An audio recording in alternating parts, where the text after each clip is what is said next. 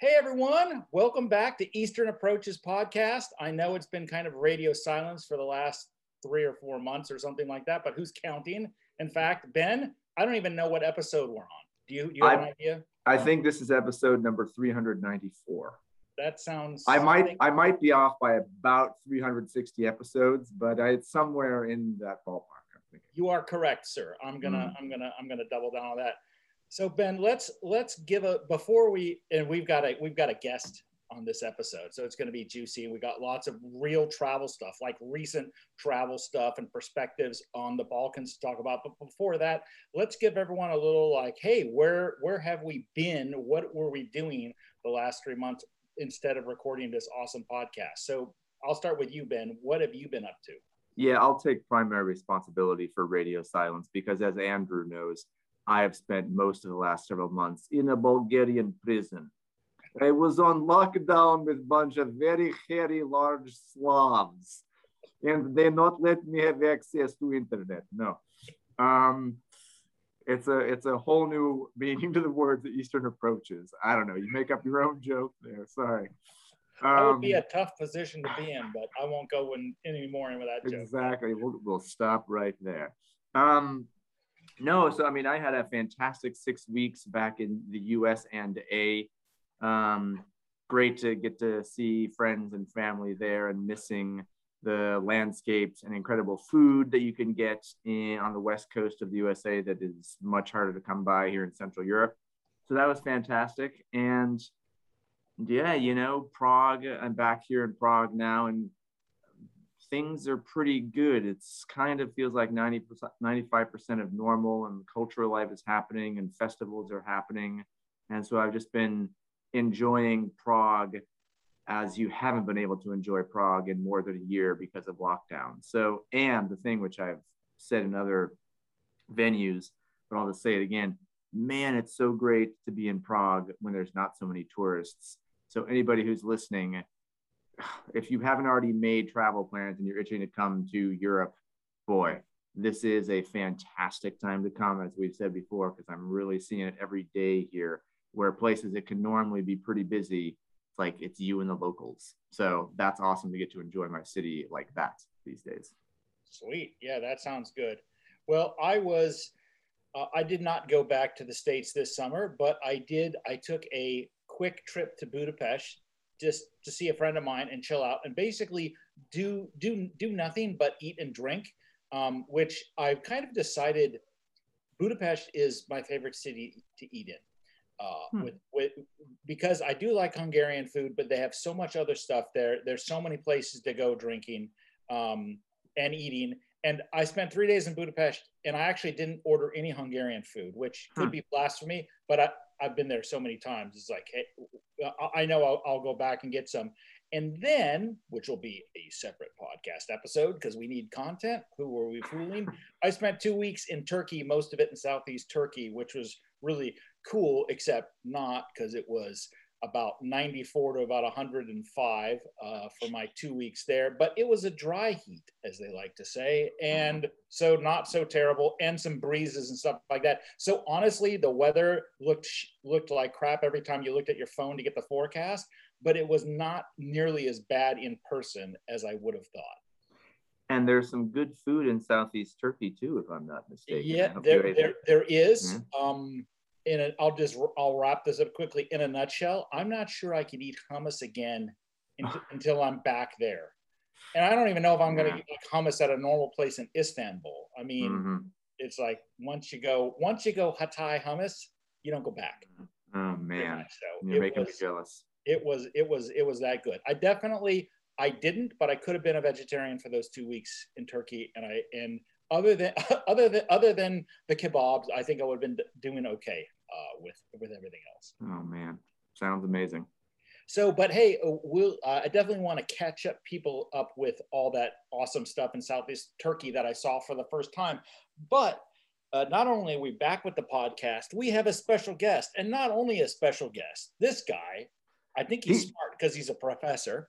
And he's Uh, the most special possible guest. Let's he's just give you. Let's go to superlatives here. Yes, he's the most specialist guest.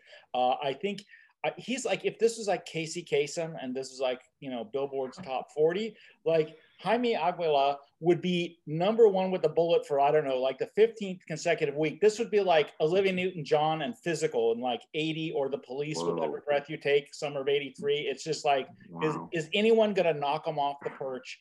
So welcome Eastern Approaches, Jaime. Welcome aboard. Welcome aboard a round of applause if I if this comes thank across you, on audio. I don't know. I appreciate the police reference of one of my favorite bands, Ghost of the Machine, great album, wonderful. Before I forget, and I know we're going to talk about Albania, obviously. Um, I found a as West Coasters, Ben. I think you're from the West Coast mm-hmm. as well. I'm from Fresno, California, born and raised.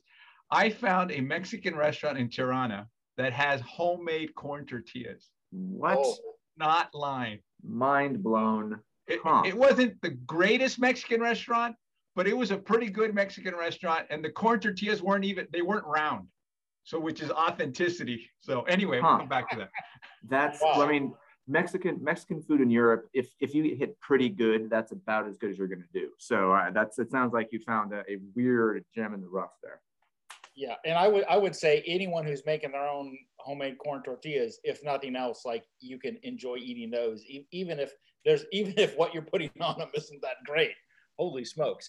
So we've we've got you on for a couple of reasons. One, uh, and we're you know exaggerating a bit, but let's face it, you've been following us for a while uh, on on our podcast and giving comments and feedback and all that stuff, and we love that. And more people should do that, but then again, we should spend more time on social media and we don't. So mm. bad on us. But um, uh, you, I can't exactly remember when it was, but I know at some point you were saying something like, "Oh, I'm interested in Albania or Macedonia or something like that."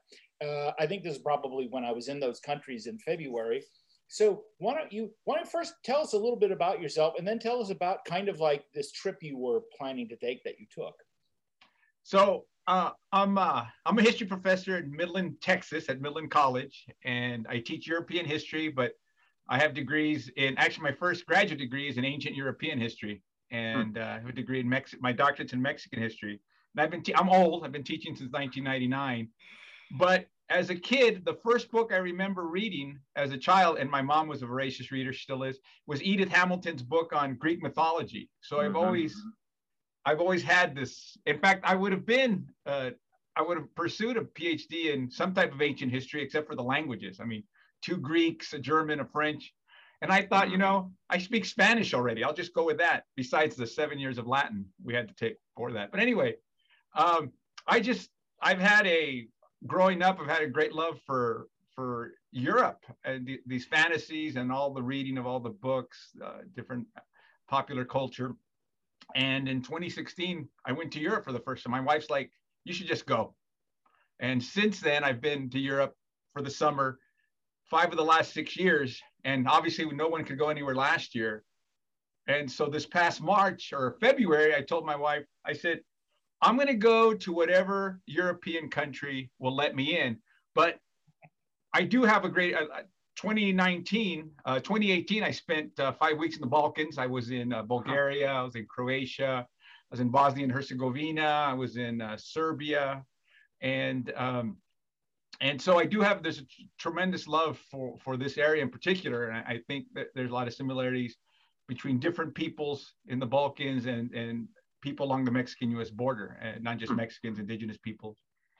And so I knew I was going to go to the Balkans when I started thinking about okay, this no matter what happens, I'm going to Europe, and I have I have, I have good feeling about somewhere. Initially, Croatia was the first country that really jumped out, um, and there was a nonstop from New York City to Split. But anyway, mm-hmm. um, and I had this. I've had we have a lot of international students here because of our athletic department, and we had an Albanian student who uh, who just talked all these great things, and then uh, Andrew, I listened to you talking. Uh, I want to with Sarah Murdoch and one of your trips in in April, and I posed some questions, and then you started responding. What a nice guy you are! And then I realized both of you are nice guys, and you, and you well, love what you hold on there, yeah. there can only that's, be that's all nice the bro hug you're gonna get. right, okay.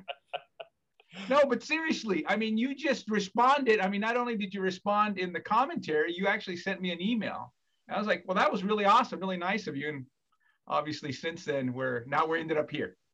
And Yes, uh, now, now you're on a podcast. So, you so made- now I'm on a podcast. You made it, buddy. I mean, Yeah. all downhill from here, but Yeah, I mean, you've you've really hit the big time now. You're being on this podcast. Like, dude, after this, it's all it's all a letdown.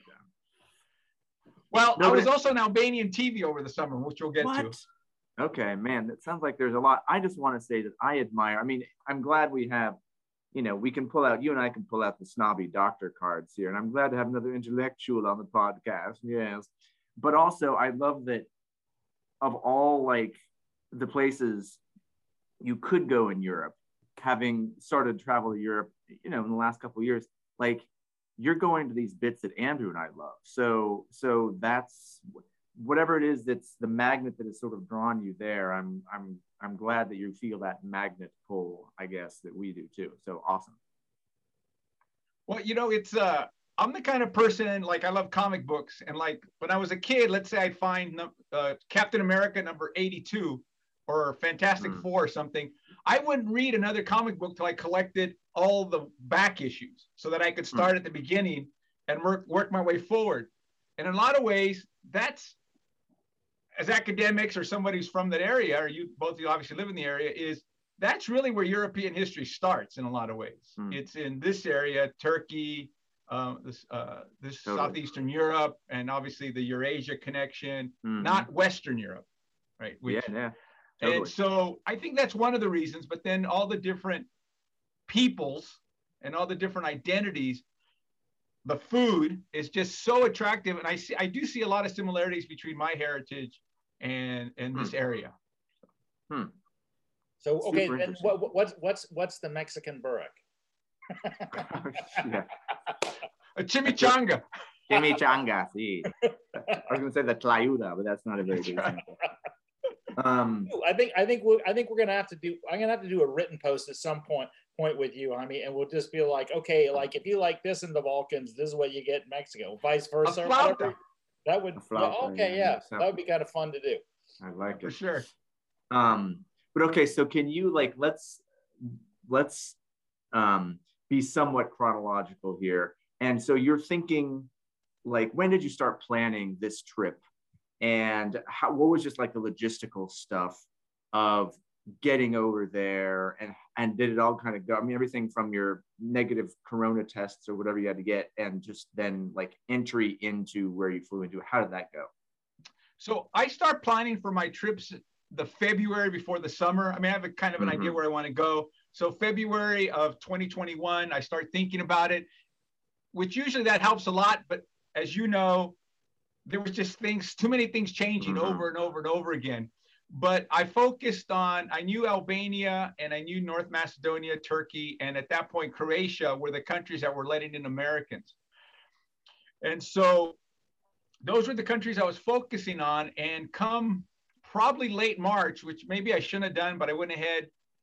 I bought a round trip ticket from Midland, Texas to, to Istanbul. And it went, and that Wow. particular ticket went through uh, Heathrow, which I, I don't like flying through Heathrow, but I would normally try to avoid it, which I ended up having to. But that was the American Airlines uh, Mhm. connection at that time. Ultimately, that flight was canceled and Mhm. so I had to rebook through through Madrid. Actually, ultimately Hmm. in uh, Yeah. actually early June, my flight was canceled, and I was due to leave June 21st, and so I had to scramble. And at that point, as you all know, it's I was like, okay, Hamburg, Madrid, Barcelona, London, uh, Moscow. On my actually my first flight ever to Europe, I ended up 24 hours in the Moscow airport. wow. Uh, and so so from that point i knew i knew i knew i could count on albania and north macedonia and i actually had a student from north macedonia at Hmm. least as far as uh, what was going on with covid and what their response was and actually a lot of information um, from both of you in talking about uh, uh, andrew's trip in albania it helped quite a bit in planning for that and so and then croatia once greece once i knew greece was going to open up I decided I'd been to Croatia before. I'd been, but not to split. I decided to go to northern Greece since hmm. um, when is like you said earlier, when are there not going to be anyone? When is no one going to be in Greece, and mm-hmm. in particular northern Greece? So I hmm. replaced Split with uh, Thessaloniki uh, hmm. ultimately. Cool. Um, but I ended up still going to Istanbul because I wanted to go down to uh, southwestern Turkey. You know, mm-hmm. uh, Gallipoli, Çanakkale, mm-hmm. Ephesus. And so I went there. That was the trip. And then from uh, Istanbul, I flew into Tirana, and okay. uh, and I spent a week in Tirana, and then I took a very COVID, a COVID, a scary COVID bus ride from Tirana to uh, Ohrid. It was a little bitty bus. There were ten of us. Mm-hmm. There were eleven. There were twelve people on the bus. It was a ten bus seat. There were twelve of us on the bus and the two ladies in front of me were coughing the whole trip and oh, so which was that was that was the knuckle knuckle grabbing there and then from uh, Ohrid ended up in Skopje and then uh, and that's after spending a week in Albania and then Skopje Thessaloniki Athens and then actually flew to Spain because my son's uh, is doing a year abroad in Spain okay. but as far as the Balkans it was really uh, Albania Ohrid northern Greece okay awesome and I mean, I have I've been on that exact bus from Tirana to, to Ohrid, and I didn't have the COVID thing, but I wonder, I wonder, this is what I had. I wonder if you had this in addition to the COVID thing. Did you have people smoking on the bus as the bus is driving? Yeah. Oh yeah. There the, you go. It, mm-hmm. the the eleventh person on the 10 seat bus. Mm-hmm. Now we can count 11 people with the bus driver, and then there were 13 total. But mm-hmm. the 11th person who we picked up later on on the bus on on the on the way to Ohrid was just smoking, and mm-hmm. uh, he I, I saw him. He gave a look to the bus driver, kind of that, and there's like the bus driver was like, yeah, and then he just and actually I don't mind smoke. I used to smoke years and years ago for a little bit, but and I, I it didn't surprise me having been yeah. to the area before. No, yeah, it's it's like welcome to the Balkans. Okay, so yeah, you you you had the complete experience in that bus ride alone, practically. Well, That's right. Maybe maybe did you did you have someone with chicken, live chickens, either like with them or like on a cage on top of the bus? I think that you know, was, was extra. I was traveling with my niece. I brought her along with me, and I mentioned, I said, at some point there might there weren't any chickens, but I I told her there might be chickens. If there's a goat, we'll get a different bus. But if the chickens, we'll go with the chickens. Mm-hmm. okay, now I'm curious here. Uh, your, your niece came with like, was she like, hey, I heard you've been to the Balkans before and it looks cool. I want to go. Or she's like, I just want to go somewhere and I want to go with you because you know what's going on. Or you're like, hey, let me sell you on this awesome trip to like three or four countries that you know very little about, I'm assuming. Or how, how, how did that whole thing work? So she's 20, she's 24, she's a senior in college. And three years ago, I said, hey, get your passport. Next time I go to Europe, you can come with me wherever I go. And so um, and I bought her a couple travel books. I said, go ahead and read these. Western Balkans, the the uh, um, Lonely Planet. Planet, Western Balkans, and then I bought her the Rick Steves Turkish Turkey one. And I said, take a look at these and focus on Croatia because we can go to Croatia. She's never, she'd only flown once in her life, and that was to South Carolina. She'd never left the country. She's 24, very isolated, uh, uh, hmm. growing up. And so I said, we're going to go to Turkey, and then we're going to go to Albania, North Macedonia, and then wherever else. I don't know where else we're going. And it was going to Istanbul before going to Albania, North Macedonia, and even northern Greece was probably a good thing because it was just boom, mm-hmm. right? We are in a totally different country, a totally different way of life, and we're going to eat well. I said, I said, you're going to eat everything. And I warned her, I said, if you're going to be picky about eating, you're going to get yelled at by your uncle Mm-hmm. Your 53 year old uncle's going to yell at you not to embarrass me. And you're going to love. She loved the food. I mean, she absolutely loved it. And we ate, you know, we ate just local, whatever we found on the street. There were a couple places we went to that I had that I had found in my research, but it was um, it, it was uh, yeah, Albania. Oh my gosh, and uh, and Skopje and, and that was a piece of cake for her huh. after Istanbul and then Western Turkey. Yeah, well, I, I, I, am assuming she doesn't live or come from a big city, so Istanbul is whatever. It's whatever it is, plus an extra four million in like Syrian refugees and other like random yeah. people hanging out there. So. exactly, exactly. Wow, that that that that is cool. Well, that is I always love it when when when some when I hear someone has like their first trip and it's not like Rome, Paris, London, Mm-hmm. Something like that. I've had I've had I'm guessing I've had a half a dozen people. Usually it's husbands that don't travel much and but their wives have and they come with. I've had I've had people like half a dozen people where either Bosnia or Slovenia or Croatia is like Hmm. the first country they ever stepped foot in outside of the US or maybe like Canada. Uh, so that's that's that's that's really cool that that she was like open for it. And then I think you're right. I think it's uh, hey, if you can make it through the kind of like you've just flown for whatever 12 hours and you've never done that, and here's Istanbul. If you can make it through that, then you know whatever, all these Right. other places will be easy. Totally.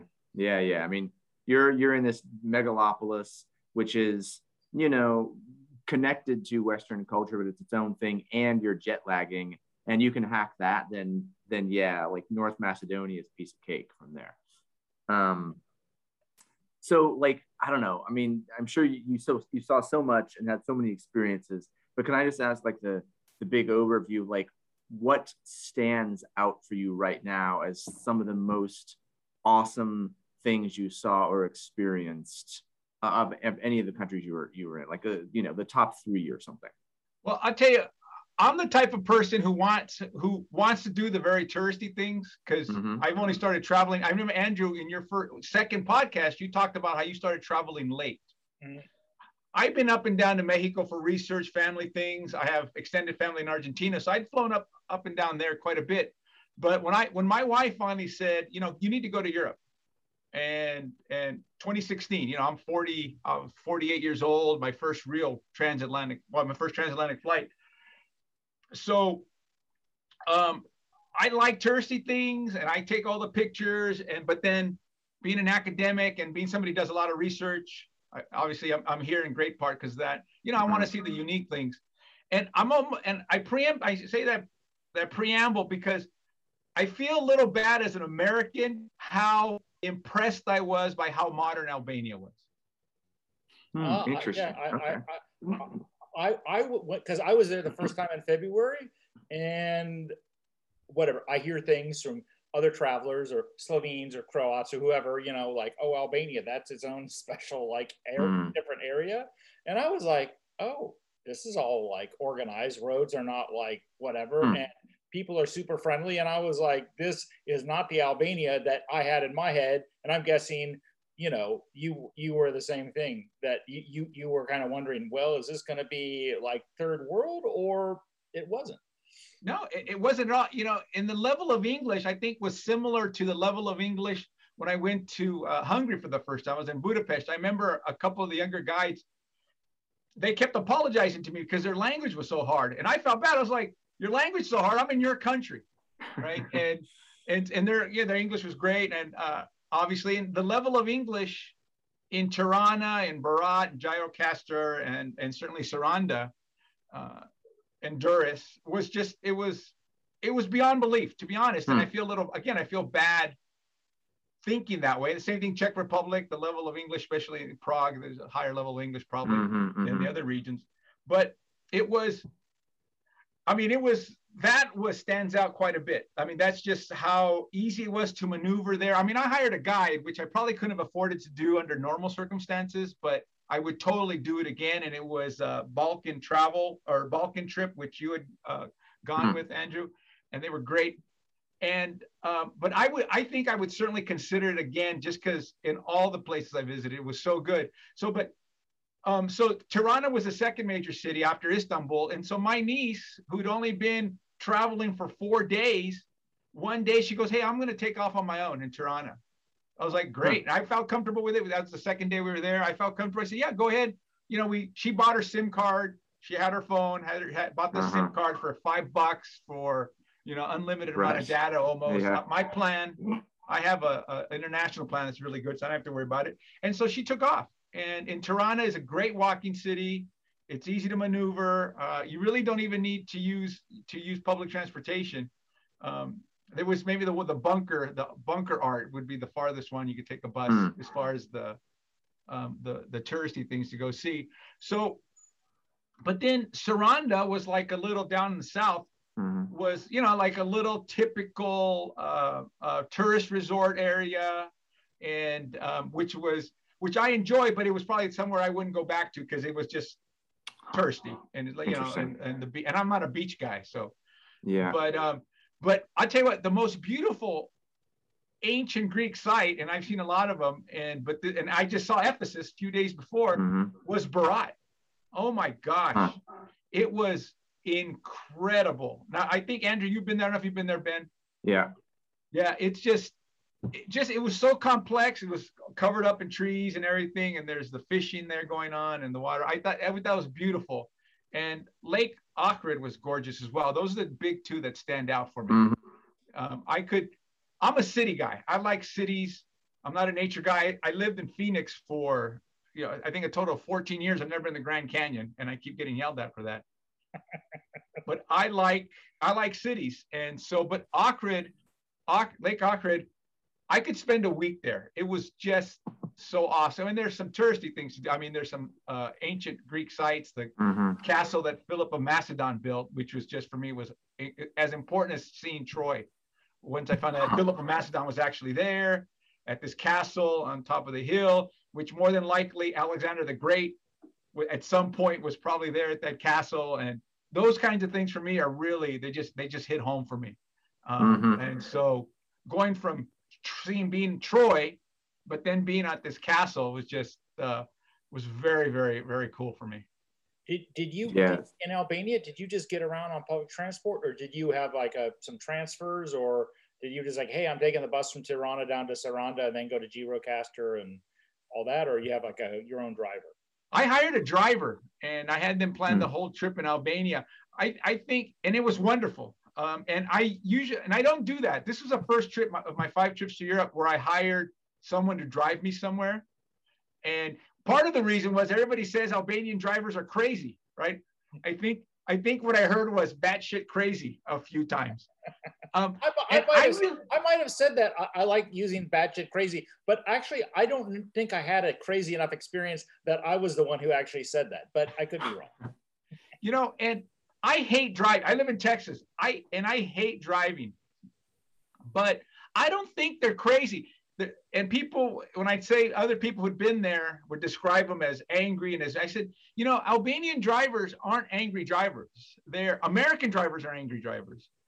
Albanian drivers might be a little impatient, but if you know they're going to be impatient, they're going to go. So just expect that if there's a little gap, they're going to go. Mm-hmm. And so I, I would I wouldn't even be comfortable driving through through the Swiss Alps or in Austria somewhere And I, you know. So um, normally I would take public transportation, but like I said, I've never been to Albania, and uh, it was I wasn't didn't know enough about it or wasn't even familiar enough with it, and it was affordable. Mm-hmm. Um, but I think if I were to go back, I would probably just rely on public transportation to go from site to site, Tirana all the way down to Saranda. Mm-hmm. Yeah.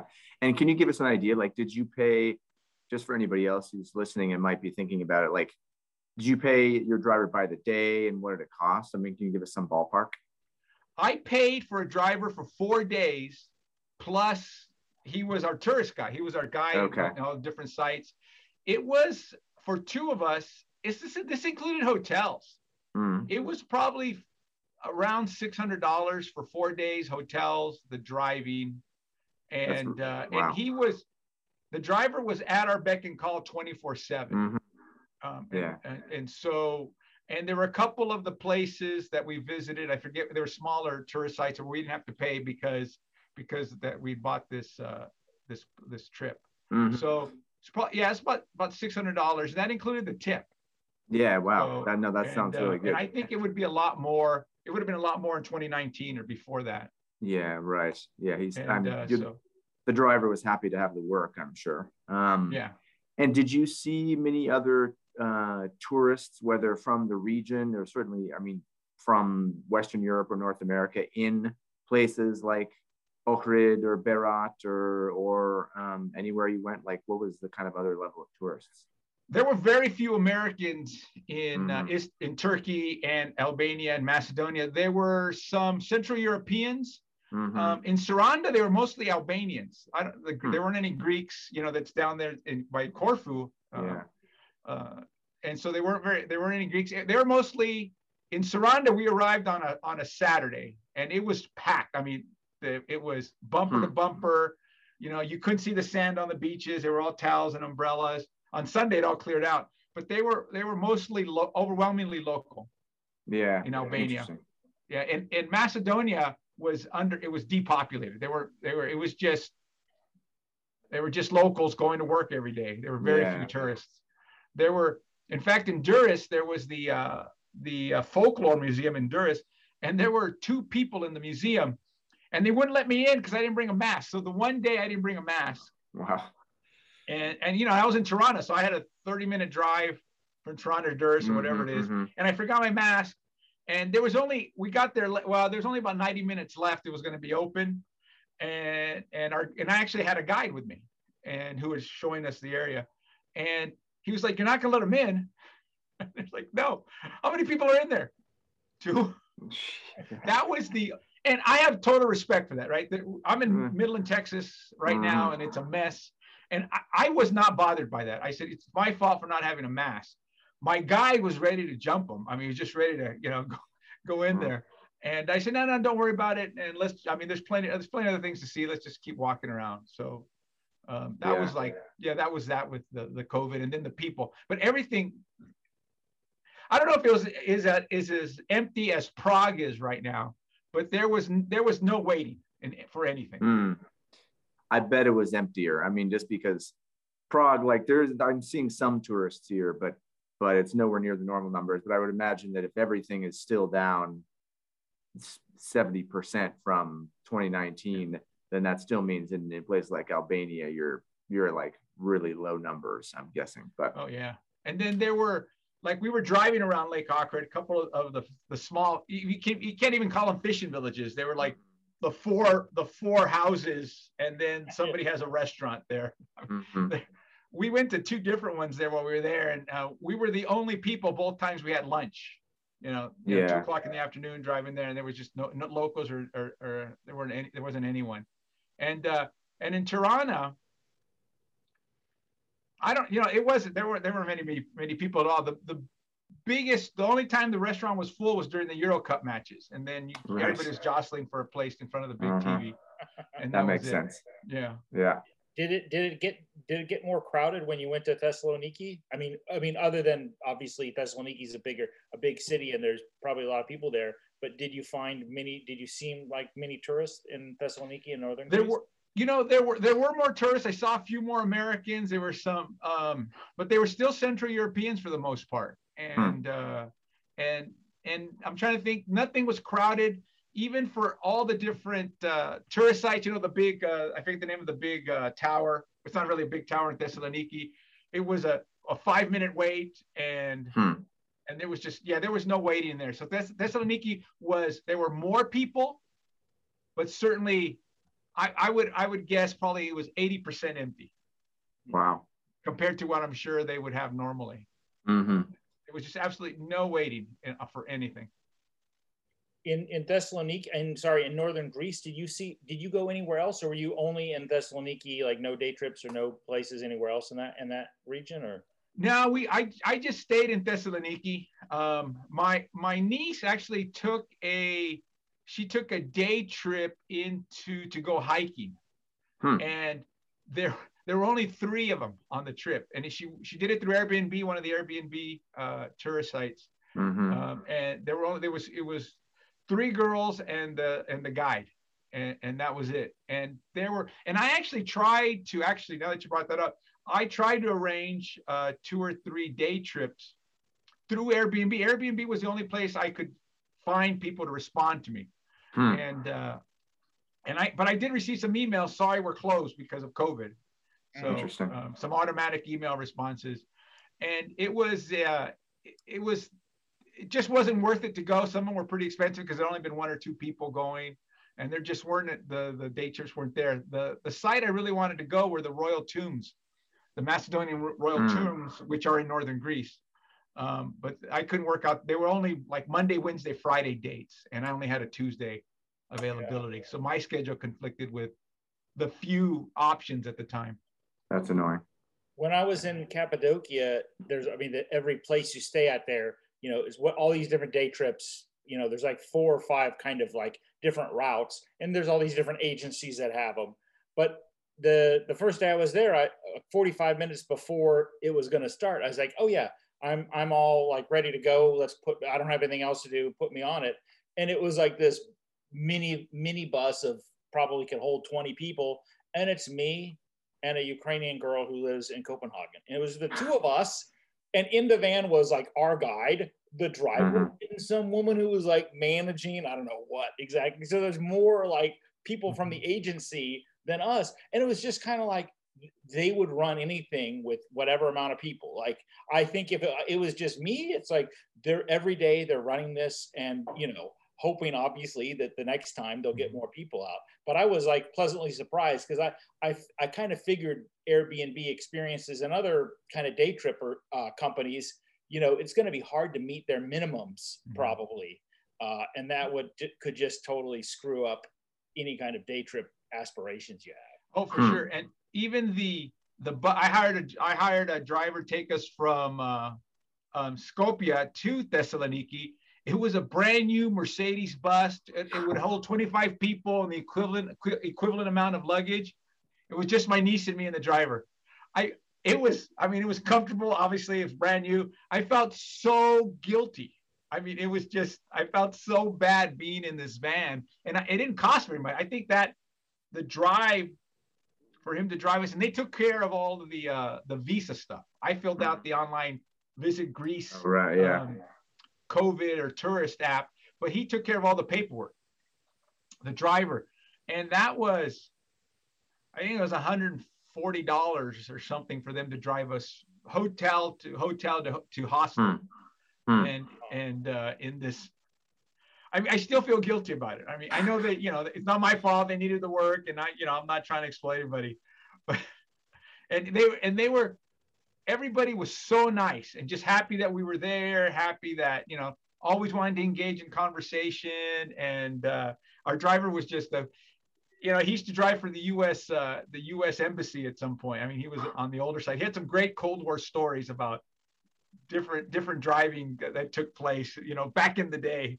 I I think I I think I met him on my visit when I was there end of January, early February, because our our um, guide in Macedonia, he's he's like the driver guy in Skopje or whatever. So yeah, because he had those same kind of stories and and what have you. well, hey, at least it wasn't a boring drive. I mean, even if it's only the three of you, you got some good good good stuff to talk about. Hey, I wanted you mentioned it really briefly, and I thought it'd be a good idea to to bring up because um, a lot of people probably don't know about this. So for Greece, you have to fill in the like visit Greece mm-hmm. thing with, I think maybe it's 72 hours before you go, or I'm not exactly sure. But Turkey, and I'm sure you had to do the same thing I did, they have this health pass, which I'll admit I didn't either. I knew about it and I forgot. But when I was at the Zagreb airport in the morning, two hours before my flight, the woman who checked me in and took my luggage said, "Oh, do you have the health code or health mm-hmm. pass?" And I was like, uh, "Excuse me, what?"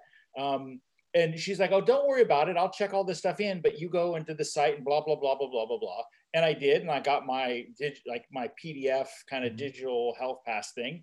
And actually, everywhere I went, whether it was a whether it was an in- inter-country flight or a hotel or other things, people always checked my health mm-hmm. pass thing that, that I took. And I'm not sure if you did one of those. It's like something on top of obviously the visa you get for going to Turkey. Right. So with Istanbul, with Turkey, you have to buy pay the visa at thirty-five dollars or yeah. something, and it's good for how, six months or however long. And then yeah, there was the health pass, and I'm a I'm a big planner, academic, have all the mm-hmm. paperwork.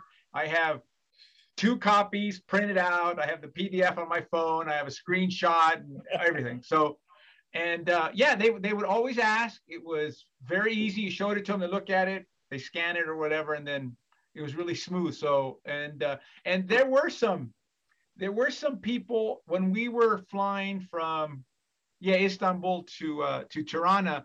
There were some actually they were Venezuelan because the whole problem's going on in Venezuela.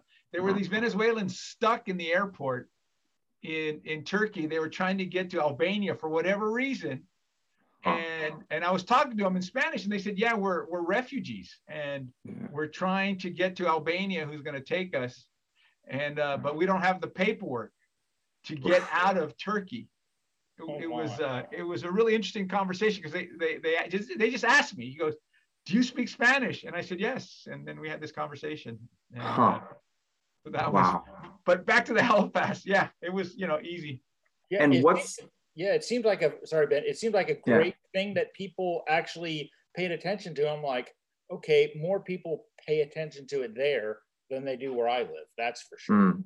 And what Here. does the health pass actually track? Like, does it have your vaccination status? Does have a negative test you've taken, or what's what information is in there? You know, and, that, and I wondered that too after I had it because you know it was one of those things. It was like, oh shit, I better get it. And I'm just like sitting at the airport in Zagreb do- doing this, and I don't remember everything I gave them. I have the whatever I have the digital whatever COVID passport Mhm. thing from uh, Slovenia, and I'm not sure. I, I can't remember if I uploaded that or not. It, it, it, but I think the idea was because, I- and I kind of don't think it had that. I kind of don't think Hmm. I uploaded my vaccination thing. But what it did was it would track me. So someone explained it. One of the places I can't remember where in Turkey, but it was like, hey, oh yeah, it was the flight we took. I took a flight from Mardin to, back to Istanbul, and I think there were 14 babies on that. So lots of kids, eh, plus kids too. So they and my my colleague said this is why you have the health pass because if anyone from that flight is test positive, then they know who's on that flight. Oh, Mr. Vallone from US. Mhm. Here's his Mhm. contact number. Here, what blah blah blah. Here's where he is, and they would contact me. So I'm not sure because it because it I don't. I mean, you you know might remember better than I. I don't think it's like their version of the COVID passport, but it's a way to like with with your personal information to to track you. So if there's some outbreak or something like that, then you could be like if a hotel you stayed at had an issue, then you would know. I think. Right. I, I think you're right. It was contact tracing. They asked in Izmir, when I flew from Izmir back to uh, Istanbul, in Izmir, they asked me for if I had proof of vaccination. I obviously had my American vaccination card, but she looked, I don't even know if she looked at it. I handed it to her and she just handed it right back. And then in, actually, when I crossed over in from Tirana into, uh, into North Macedonia, they asked for a vaccination card. Um, and but we gave it to our driver. There were again, there were 10, tw- tw- 12 of us, or 12 of us. He took everybody's visa, and then they asked different nationalities different questions, and then they asked me to come back with my with my passport. I mean, not visa, but passport, and said, "You're an American, you have a passport." And then he asked for a vaccine card, and I gave it to him. But again, I don't even know if he looked at it. He put it back in my passport, handed it back to me. Did the same thing with my niece. So Hmm. it was really, I think it was hit and miss with with the vaccination card at the time. I don't, it, it wasn't required. It wasn't required to get into Albania or North Macedonia. Um, Yeah, that was that was the case when I went there. Of course, that was when there's. I mean, neither country had vaccines at that point. Right. Uh, so I'm not sure if it if it, if it changed, but I would kind of say that seems to be most of the places I've been to. Except Turkey seemed to be more interested, and at least the, uh, some places would actually scan that whatever Hmm. QR code that's on Right. the health pass in Turkey. Not everyone, but some would. So rather than just be like, oh, he's got something on his phone, that's good. Some people would look at it a little bit more. So it seemed like there was more emphasis in Turkey than anywhere else I've been so far.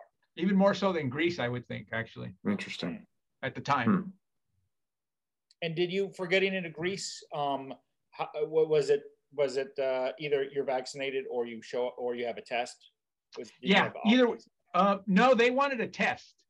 Oh wait, They wanted a test. they- So yeah. we, uh, in Skopje, we had a test taken 48 hours before. We could have done 72, but we waited 48 hours before. But again, we gave all our paperwork to the driver Mm. and we pulled up next to the booth at the border between North Macedonia and, and Greece. And, and the two, the two visa, the Greek visa uh, officials, they're yelling at each other. The guy's like this, yelling at the guy, just, and he just stamps everything and he hands it back. He, and he looks over to the driver, thank you very much. Have a, you know, in Greek, and he takes off. Mhm. And so, but it was getting into Greece was very, as far as using the tourist website and, and visit Greece, very easy to use. The documentation's very clear. And we had all the documentation and we the driver the driver called us two days before and said look this is what i want if you give me these copies just hand them to me or email them to me hmm. i'll print them out and i'll take care of everything so that's and that's actually why i hired the uh, getting hmm. into greece was i wanted somebody who'd done it before and i wouldn't have to worry about questions because the driver the driver took care of everything now if i'd have known the two visa officials were going to be fighting arguing with each other and just stamping. I mean, it was like a mm. movie, like a comedy. They were yeah. yelling, yelling, yelling. Stamp. Thank you very much. Have a good day. Go on. I'm picturing the two uh, Greek officials like the old sketch from Saturday Night Live. Cheeseburger, cheeseburger, cheeseburger. exactly. exactly. Cheeseburger, no cheeseburger. Just waiting for Belushi to come over from Albania. Exactly. Yeah, yeah exactly. exactly. Wow. Um, so Jaime, I'm interested in like, let's get nerdy for a second. For you as a historian, like what floated your boat the most? Like what, what did it make you think about either kind of, you know, intellectually in terms of the, the stuff you study or think about, or just like, damn, it's awesome to be in Philip of Macedon's castle. Like, so what kind of stood out for you there? So whenever I take a trip every summer, I take a book with at least I take a, a, piece of literature with me to read that's somehow relevant to the trip. So I for Albania, I took uh, a High Albania by Edith Durham, who she hmm. she traveled through Albania at the turn of the last century. And High Albania, if you want to understand Albanian culture as far as the, the diversity, at least for northern northern Albania, and how the tribal system works and the problems. Huh. You know, Westerners have a hard time understanding that there's an absence of a national identity here, that huh. not a large part of the world, they don't have this national identity, they're this big story, right? That there's still these regional, um, uh, the, the, the, regional identity is a dominant identity, if not the, hmm. the greater family identity. And she does a great job describing uh, describing the describing what's going on in Albania. And she makes references to what's going to be the first Balkan War, the second Balkan War, and then World War One. I. I mean, in reading it, um, you can see that well, there's going to be something big coming. We know it's World War One now. Hmm. Um, and then I read a, I read, read a second book I bought there by Ishmael. Um, guy, I forget his name. It's the the the general of the dead the general of the dead army, which is uh, Ismail Kaderi, which is an yeah. Albanian writer from yeah. the Cold War, and I mispronounced his last name. Mm-hmm. Um, I, I read it. I read that book, and so there is. It's just the the diversity of experiences in a country the size of Delaware mm-hmm. is like northern Greece or southern Albania, for example, has has a lot of in terms of share historically with people from Sicily, obviously from southern mm. Greece, so there, or from northern Greece. There's a lot of interaction, and you know, Berat is an example of that. And even even though Berat, for the most part, is this ancient Greek site, there were people there long before what was in that part mm. of the hmm. world. So I would think I need another two weeks in Albania to really see all of it to the equivalent of maybe 10 days in Paris, mm-hmm. really see, understand Paris and, you know, somewhere like the uh, Czech Republic. I, mm-hmm. I would mm-hmm. think I would need three weeks. I've been to Prague twice, but I've only been to Prague. But I, I, w- I would love to give, you know, Czech Republic three weeks. But I think Albania needs about two, two and a half weeks, maybe three weeks to really get understand the country really well from as a somebody who's gone to see is really committed to understanding mm-hmm. Albanian culture. And I was just, it was just the like for okay, go back to the, the comparison with Mexico. There are 97 known Mexican languages spoken in the nation of Mexico. 91 of them are still spoken. Mm. So, I mean, obviously, the dominant language is Spanish so that's a lot of different people, a mm-hmm. lot of mm-hmm. different, you know, a language is a whole different civilization, as you know. Right. And Albania, I'm sure there's not, there might be 197 languages spoken, but the diversity of experience, of points of view, and then the people get along. I think, you know, there's another thing. If you look at, for example, uh, Sarajevo, Bosnia and Herzegovina, mm-hmm. it's got this really bad reputation, what little Americans know, but for the most part, people get along, right? The Orthodox, the Catholics, mm-hmm. you know, you know, there um, with obviously unfortunate, you know, severe moments right. throughout yeah. time. But Al, I, it's just there. There is it has so much to offer intellectually from an anthropological anthropological standpoint, and I still feel dirty for thinking this. It's so modern. Hmm. Yeah. No, I mean, to your point about like how much time you need to try to understand Albania, I mean, I, I think you could definitely make the argument that Albania, for example, is more complex than the Czech Republic. I mean, the Czech Republic is this, this Western industrialized country that has been Western and economically advanced for hundreds of years. And of course, it had this, you know, interregnum of communism where it was be, kind of locked behind the Iron Curtain with some, you know, kind of the sort of Russian civilization, which is different. But like the Czechs are like that, not not that much different from the Germans, right? Or or the Austrians, or and then they're not who are not that much different from the French. Like you go to Albania, and it's it wasn't urbanized, it wasn't industrialized. You have, as you're talking about, like these uh, tribal kind of social forms, and then below that, even these intense familial kind of um, ways of life and that was just not connected to so many of these broader European trends are not deeply connected. But I think like you're right that actually Albania uh, takes more studying than somewhere like the Czech Republic or frankly even Slovenia because it's just it's more different and it's more complex. But that's part of what makes it absolutely fascinating. How all these like little pockets survived in that incredibly rugged and beautiful country and to really understand it man you gotta you gotta dig a bit deeper than some other places which is awesome yeah yeah you really gotta earn it and i, think it's mm-hmm. important to point out that the the catholic church had tremendous influence over or control over northern albania uh, mm. if you back to edith hamilton's book i mean she's traveling from one parish to the other mm. and and can count on staying finding a place to stay in 1905 albania if you could find a church, you could find a place to stay. But the the Catholic Church was very aggressive about protecting uh, their sphere of influence, especially over over people from Turkey, the Ottoman Empire, and mm. and, and the Muslims in southern Albania. But I think you've mentioned this in previous podcasts how you know the southern Albanians. Islam is a dominant religion, but they're drinking, they're smoking, they're having a mm-hmm. good time, and it's yeah, yeah, yeah, yeah. We'll get to that later and uh, and I think yeah, northern Albania is probably a little more conservative because of the Catholicism versus southern Albania because of the Muslim because of Islam. It's just yeah. much more casual down south.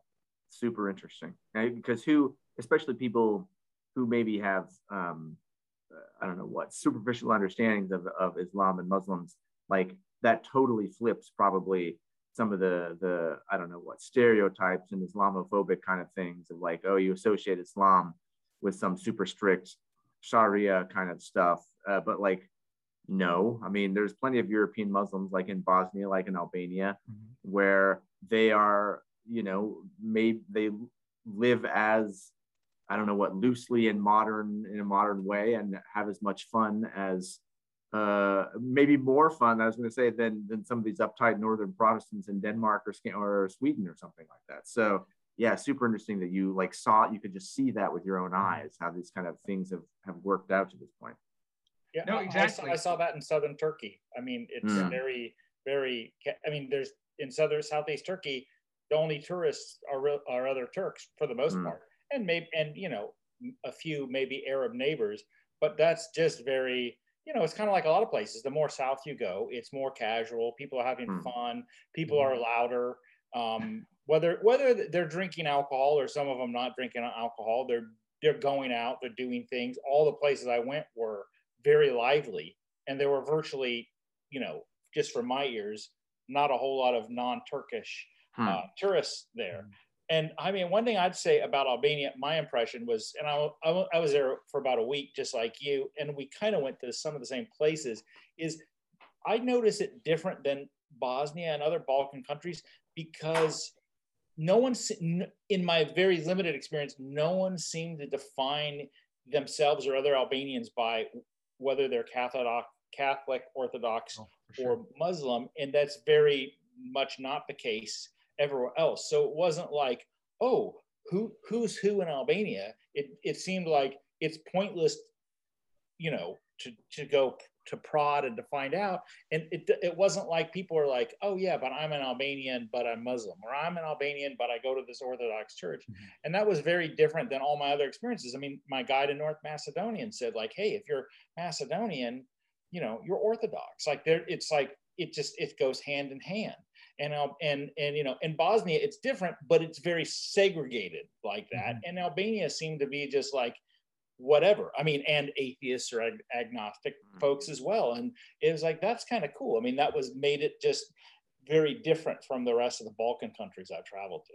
No, you know what? You nailed it. You're you're absolutely right because in part because of the tribe history of tribalism, even when the Catholic Church in northern Albania was so influential, the Albanians would always like, yeah, yeah, we'll, we'll, go to we'll go to church on Sunday. We'll be there, Father. And then whether they show up or not, it's a different story. And so I think that the that yeah, it's kind of a very watered down, very broad hegemonic this hege- this hegemonic relationship. The Catholic Church thinks it has control, but the priests, the boots on the ground, are like, now you have no idea. You gotta, you know, we gotta keep we gotta keep begging these guys to show up. But then I also think the the Hoxha dictatorship, right? The the, yeah. the communist dictatorship under uh, dictator Hoxha, he really did a good job of eliminating religion, because mm. the especially in Tirana, the Albanians, I, the people I spoke with in Tirana, they were they they thought it was weird that I was. I said, yeah, I grew up Catholic, even though I'm I'm an atheist now.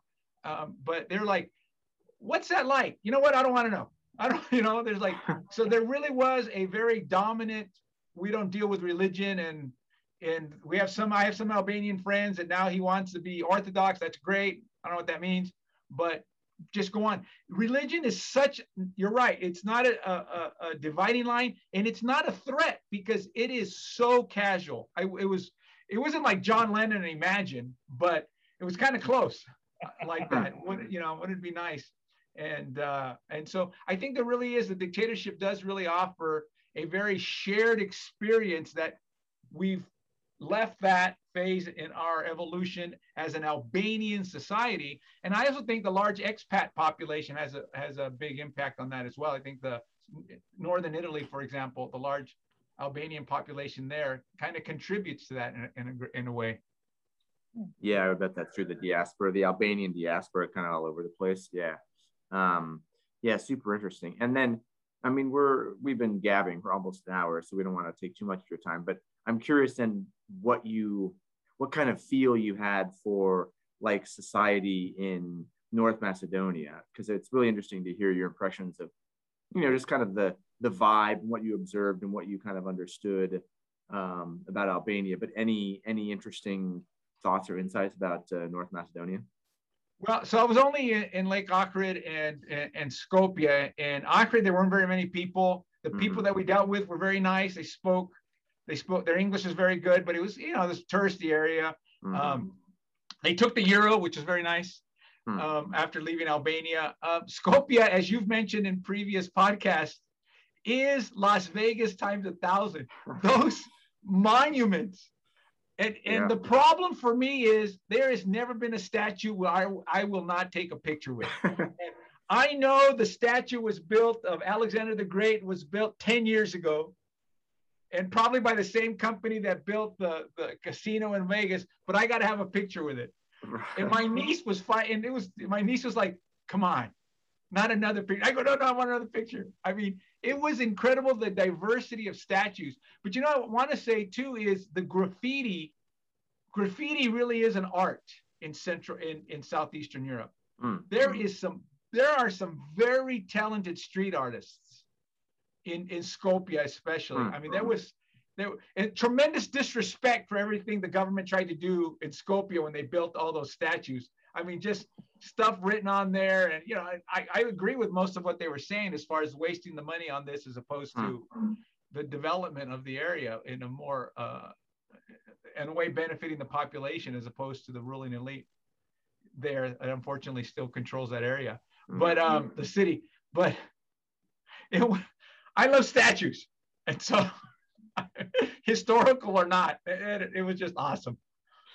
No, I appreciate that you can that you can get into not just like the the historical cool monuments, but then like the kitschy Caesar's Palace style monuments. I that's you and I have similar tastes to be able to appreciate both like wow that's real art and this is schlock, but I also like it. You know that's important. Well, it made Caesar's Palace look like the Great Pyramids. If you've ever been in Las Vegas, you've been to Caesar's. It's probably the oldest casino on the Strip. Yeah. And then you have these things that are, you know, they're babies in terms of how long they've been around. Mm-hmm. So Jaime, I've heard I've heard from you. I think you you you threw you threw this out to me that you're actually thinking when your when your uh, new uh, semester starts that uh, our podcast is going to be a requirement for some of those stu- those poor students of yours? Oh, without a doubt, you did it. Uh, I, I, off the top of my head, there were two in particular. Um, the stuff on the Habsburg Empire's influence in the area, Ben, and, and, and mm. your and your two books on the Habsburgs, right? Do you have two publications, two books? Uh, I have the one Habsburg book, but then some other books on the history of Central okay. Europe. So they're, you know, you, the Habsburgs are all over there. So you do a i think it was your third podcast you do a history of the region just a real big chronology which i've listened to actually i've listened to three times i don't want you to go crazy with the bromance here but uh, you know you know this ben when you're putting together assigning something you got to make sure you you you know it because the kids are going to come up with some mm-hmm. really strange question mm-hmm. and uh, and so it's a great chronological overview of the region i actually don't go crazy it's probably maybe one of the best resources I've seen for just introducing this region to a bunch of kids in West Texas. Wow. Uh, and so, and then actually your, the trip through Albania is going to be when you did, when you're actually podcasting from Albania, I think, Andrew. I did. Yes, um, I, I, did. I did some, I think we did live stream and then I turned it into a podcast and right. uploaded that. Yeah. Yeah, I'm, I'm, the kid. My students are going to have a whole unit in Albania, um, and I'm teaching the first half of the of the Western civilization, which I've turned it into Europe. Ben, you can appreciate this. Mm. It's a history of Europe. I can't change the title because the bureaucracy, but it really mm-hmm. is really a history of southeastern Europe to start with, with the first half of the Western Civ. But um, um, Andrew, you're uh, as an introduction to Albania, I'm going to have them listen to that podcast wow. before I start lecturing on it. That'll be interesting. I would love it if if whether it's a comment or an email or something, let me know what they all think of the of the podcast, you know, and and we, you know, because Ben and I can track and say, hey, do we have like three new? We we've got a spike on listenership. Like that's right in the same time he he uh, he told everyone here's here's what you need to listen to this weekend. So I'm just curious to what they what they think of all this. You know? Well, I'm going to throw this out there since it's being recorded, so we'll have a record. Maybe we could arrange it's a class meets on wednesday where maybe you could have we you could talk with my students. That would be great. Hey i'm game. Any chance for an audience man i'm there. So yeah yeah. Well yes to, exactly. Well i mean because you're going to prep i mean you got you've got some great stories to tell them and information because you just saw this all all firsthand but i hope i would and i have no i i have i can't think of what's the mind of a 20 year old who's taking or 22 year old or whatever taking these classes. I would hope some of them would actually go to this class thinking maybe i'll hear about some cool places to go travel to. I mean that's me as a 52 year old like you know revisiting what i probably didn't think about when i was their age. But hopefully someone's there going man i gotta go to some of these spots. Well i'll tell you what teaching or the the college mind when we're the same age, similar age, when back in when we were in college, the eight, late 80s, maybe the 90s, um, you know, the, assigning the history paper is just doesn't work anymore. So hmm. one of the projects for my class, they have a project uh, that dominates the main grade, main part of their grade for the semester. I'm going to have them plan out a trip to Europe. That's oh. one of the projects. You know, awesome. they can take write a big research paper, but um, I'm going to have him plan a trip. I mean, everything from like Sarah Murdoch's famous um, video on how to pack, right? One mm-hmm. one bag and um, different things on shoes and toiletries. But the cost of a cost of a flight, the different apps. Every time I go to Europe, this was this was case too. Is I you know you talk to people, especially at hostels. I mean, I loved. I stayed in a hostel in Thessaloniki, and I met you know these 20 year old 20 year old German, a 25 year old uh, person from England, and they were volunteering at the hostel and they were working.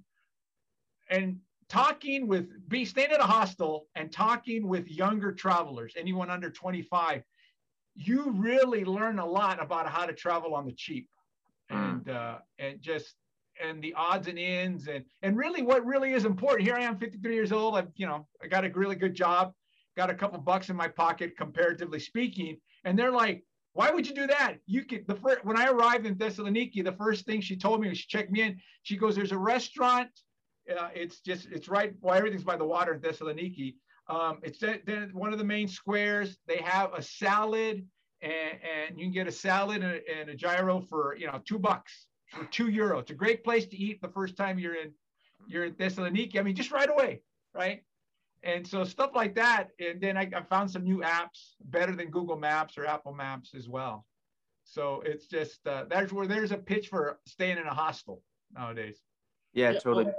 But that just let me say that sounds like an amazing project for the students to do because I mean, if nothing else, I hope that like your classes open their eyes to the world and expand the horizons as cheesy as that phrase is but i think it's true right it's like oh you know what there's this place called albania that i don't know anything about and turns out it can be awesome and doesn't cost that much to travel there and like look there's this world out there and i got to go see it that was one of the best things that i got from growing up and i'm still grateful to my parents about it was like hey ben there's this world out there and, and someday you got to go out there because staying at home in colorado where you grew up like that's not going to cut it. So I, I, that is such a great, great gift to be able to pass on to young people.